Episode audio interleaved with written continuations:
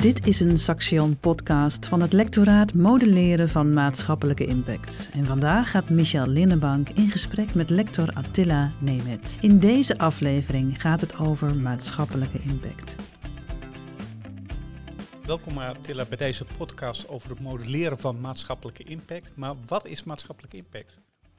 Nou, bij maatschappelijke impact zijn we uh, vooral geïnteresseerd in uh, de effecten, uh, en maar vooral ook de neveneffecten. Eigenlijk een totaalbeeld van alle verschillende vormen van effecten die je kunt verwachten bij wanneer, wanneer je het hebt over grote investeringen of innovaties of ja, bepaalde vormen van beleid.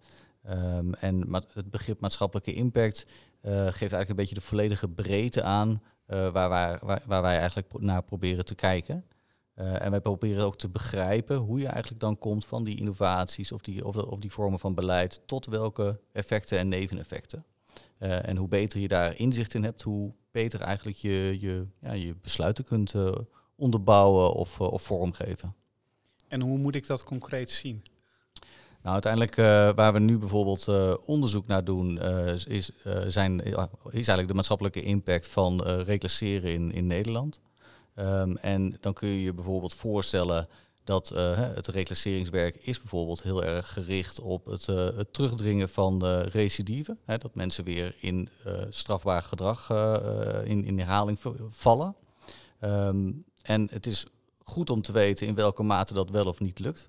Uh, maar wil je een goed oordeel vellen over de maatschappelijke impact van het werk van de reclassering, is het, ook, is het eigenlijk ook goed om te kijken naar de neveneffecten die dat nog oplevert. En dat, daarbij kun je bijvoorbeeld denken aan uh, veranderingen ten aanzien van uh, de mate van participatie van cliënten, of de mate veranderingen ten aanzien van schulden van cliënten van de reclassering. Of, of er kunnen bijvoorbeeld veranderingen zijn ten aanzien van de, de gezondheid van cliënten.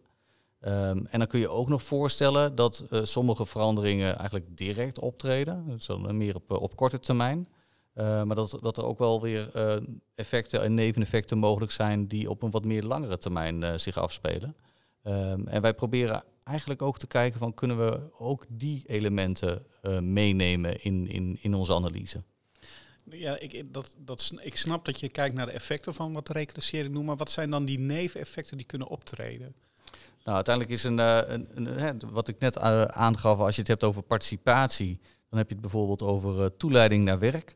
Um, het is denkbaar dat bepaalde cliënten van de reclassering bijvoorbeeld, ja, dankzij, doordat er gewerkt wordt aan, aan hun situatie, um, ze bijvoorbeeld weer aan het werk komen.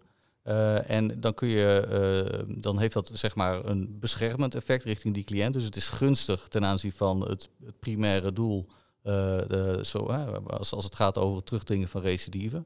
Maar het levert ook op dat mensen weer aan het werk komen en daarmee productief worden.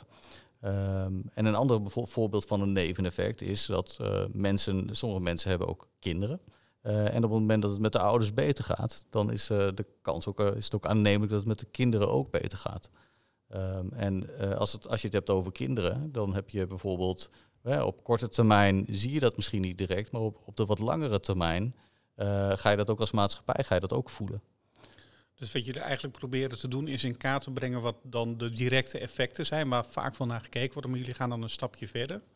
Door eigenlijk te kijken van oké, we zien het zoals leiden naar werk of mensen komen weer aan het werk. Daar profiteert dan niet alleen in dit geval misschien uh, delinquent of ex-delinquent van, maar wij als maatschappij profiteren daarvan omdat hij weer gaat meedoen en daardoor uh, nou ja, geen uitkering misschien krijgt, zelfs misschien belasting gaat krijgen. Dus dat wij als maatschappij daar, nou, als ik hem heel plat ga maken, erop gaan verdienen.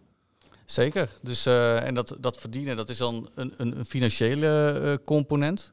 Uh, maar daarnaast kun je ook denken aan bijvoorbeeld wat minder financiële uh, elementen. Bijvoorbeeld uh, dat als iemand minder strafbaar gedrag gaat vertonen, wordt in feite de, de maatschappij wat, wat veiliger. En dan kun je je voorstellen dat je je ook veiliger voelt. nou, voor het, het veiliger voelen, ja, daar, daar, hebben we niet echt een prijskaartje voor. Kunnen we ook niet kopen in de winkel. maar het is wel zo dat als we met z'n allen ons veiliger voelen, dan, dat, dat, dat, heeft wel een waarde. Dat vinden we wel met z'n allen van belang. Uh, dus er zijn ook uh, niet-financiële componenten die ook van waarde zijn voor de, uh, voor de maatschappij. en om nog even terug te komen op bijvoorbeeld het voorbeeld van kinderen. het welzijn van kinderen, van cliënten van de reclassering. Dat, dat, heeft, dat, dat, dat is ook iets wat van waarde is voor de maatschappij. en hoe beter je zicht hebt op die verschillende waarden en, en de omvang van die waarden, hoe beter je eigenlijk uh, uh, een oordeel kunt gaan vellen ten aanzien van hè, in welke mate gaan we hier wel of niet uh, op investeren als maatschappij. En wat proberen jullie dan met jullie onderzoek precies te doen? Nou, primair is, is als je het hebt over maatschappelijke impact, gaat het vaak over een verantwoordingsvraag. Dus iets kost een bepaalde hoeveelheid geld en daarvoor is het dan relevant om daar een soort eh, een stukje verantwoording uh, over af te leggen. Hè. Het, het, het, en aan, aan, wie moet je dan verantwoording afleggen? Nou, uh, je zou het, uh, als je het heel abstract bekijkt, zou je kunnen zeggen aan de maatschappij. Maar iets concreter, dan zou je kunnen zeggen dat de reclassering wordt betaald door het ministerie en zij moeten verantwoording afleggen aan het ministerie. Um, maar uiteindelijk kun je je ook voorstellen dat op het moment dat je beter zicht hebt ehm, op wie, welke partijen in de maatschappij in welke mate profiteren uh, van, het, van, het werk dat jij doet. Uh, uh, ja, is het ook denkbaar dat je ja, ook die, die partijen meer kunt betrekken in je werk. Um, en, en daar zit nog een, een, een mooi haakje ook, een, mooie opstap in om uh, dit soort analyses eigenlijk te gebruiken om te kijken of je er nog misschien wel meer uit kunt halen dan dat je nu al doet. Dus hoe, hoe beter inzicht je hebt in welke waarden nou uh, langs welke weg ontstaan door jouw werk, um, uh, hoe groter eigenlijk ook de kans is dat je eigenlijk ideeën krijgt hoe je die waarden nog verder kunt vergroten. Dus dat je dus meer impact kunt hebben. Dus als we dan even teruggaan naar bijvoorbeeld het voordeel, uh, voorbeeld van, van, van toeleiding naar werk. Op het moment dat je ziet dat je daar in potentie hele mooie maatschappelijke waarden uh, realiseert, kun je ook in je beleid daar misschien wat meer aandacht aan geven, zodat je daar nog meer uit gaat halen dan dat je nu al deed. En hoe, hoe onderzoeken jullie dat dan? Hè? Want het is mooi dat je het vertelt, maar het blijft allemaal een beetje abstract. Maar hoe kun je dit dan echt in kaart brengen? Nou, in, in principe uh, kun je je voorstellen dat je in de literatuur gaat kijken van hè, wat is hier al over bekend. Daar, daar kun je soms al hele mooie slagen mee uh, slaan, want er is al uh, in de literatuur is wel het een en ander te vinden vaak. Ehm, maar daarnaast, wat wij nog ja, ook vrij veel doen, is een vorm van ja, focusgroepen, werksessies met professionals om te kijken van hoe, zit, hoe zit het volgens professionals in de praktijk in elkaar. En daarnaast kun je ook denken aan data-analyse. Dus wij, wij, wij doen bijvoorbeeld ook veel analyse met data van de betrokken organisaties waar we voor werken. Uh, maar, en die kun je ook dan nog eens een keer uh, combineren met andere vormen van data. Uh, zoals bijvoorbeeld CBS microdata. En kun je nu van, want we hebben nu het onder andere over nou ja, gehad, maar kun je eigenlijk op alle effecten of neveneffecten die je maar bedenken, überhaupt wel iets van een prijskaartje hangen? Nou, in principe een prijskaartje hangen, dat is iets waar altijd best wel wat discussie over is. in principe kun je overal een, een prijskaartje ophangen. De doelstelling van het, het, hangen van een prijskaartje is niet per se het prijskaartje zelf. Uh, uiteindelijk gaat het erom dat je op de een of andere manier de verschillende waarden die je eigenlijk gener, genereert of die, die je aan het onderzoeken bent, dat je die kunt vergelijken met de kosten die gemaakt worden. En die moet je op de een of andere manier onder één noemer brengen. En, en daar, daarom heb je daar, moet je daar een soort van methode bijvoorbeeld voor verzinnen voor uh, voor waarden die geen prijskaartje hebben van nature. Uh, en daar moet je altijd een list uh, voor, voor verzinnen. maar in de praktijk is dat eigenlijk nog niet het probleem. Het, het, het, echte moeilijke onderzoekstechnisch is vooral het kwantificeren van de omvang van de waarde. Dat is in de praktijk eigenlijk veel moeilijker dan, dan ja, het, het, bepalen van een prijskaartje. Maar als ik op zoek ben naar zo'n list, dan kan ik bij je lectoraat aankloppen. Zeker. Heel mooi. En als we nu kijken, want we hebben nu al over gehad een beetje over de effecten en eventueel in kaart brengen.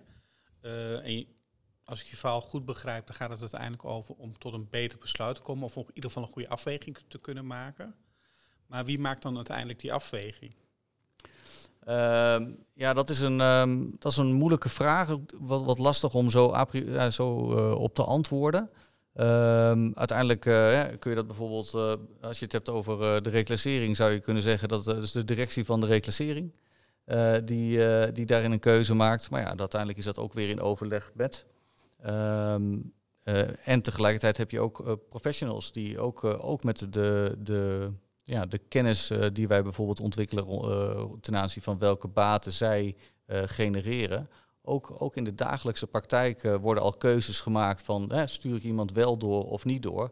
Ook daarin zitten al, oh ja, eigenlijk op microniveau worden misschien al wel hele grote keuzes gemaakt. En, en zou je juist met hetgene wat je met jullie onderzoek, juist die professional, hè, die, de, nou ja, de, werker die met zijn poten in de klei staat, al kunnen helpen met de, analyses die jullie doen? Nou, ja, wat wij, uh, wat wij in ieder geval vanuit ons uh, lectoraat proberen te doen, is vooral uh, continu in gesprek te zijn met. Dus wij proberen veel met professionals te praten. en hier over, dit soort, over dit vraagstuk eigenlijk na te denken. En daarmee hopen wij al ook zelf gewoon een zekere impact te hebben. Maar ik denk, ik geloof wel dat ja, kennis en inzicht in de verschillende waarden die professionals realiseren, zal per definitie ook ja, helpend zijn om te zoeken naar meer maatschappelijke meerwaarde. Heb je daar een mooi voorbeeld van? Ehm, nou, wat wij binnenkort hopen te realiseren is, is, een, is een reeks aan posters, een, een, eigenlijk een rij posters met erop de, de verschillende waarden van reclasseren. En um, die hebben wij kwalitatief in beeld gebracht met hulp van een student van de opleiding Sociaal-Juridische Dienstverlening.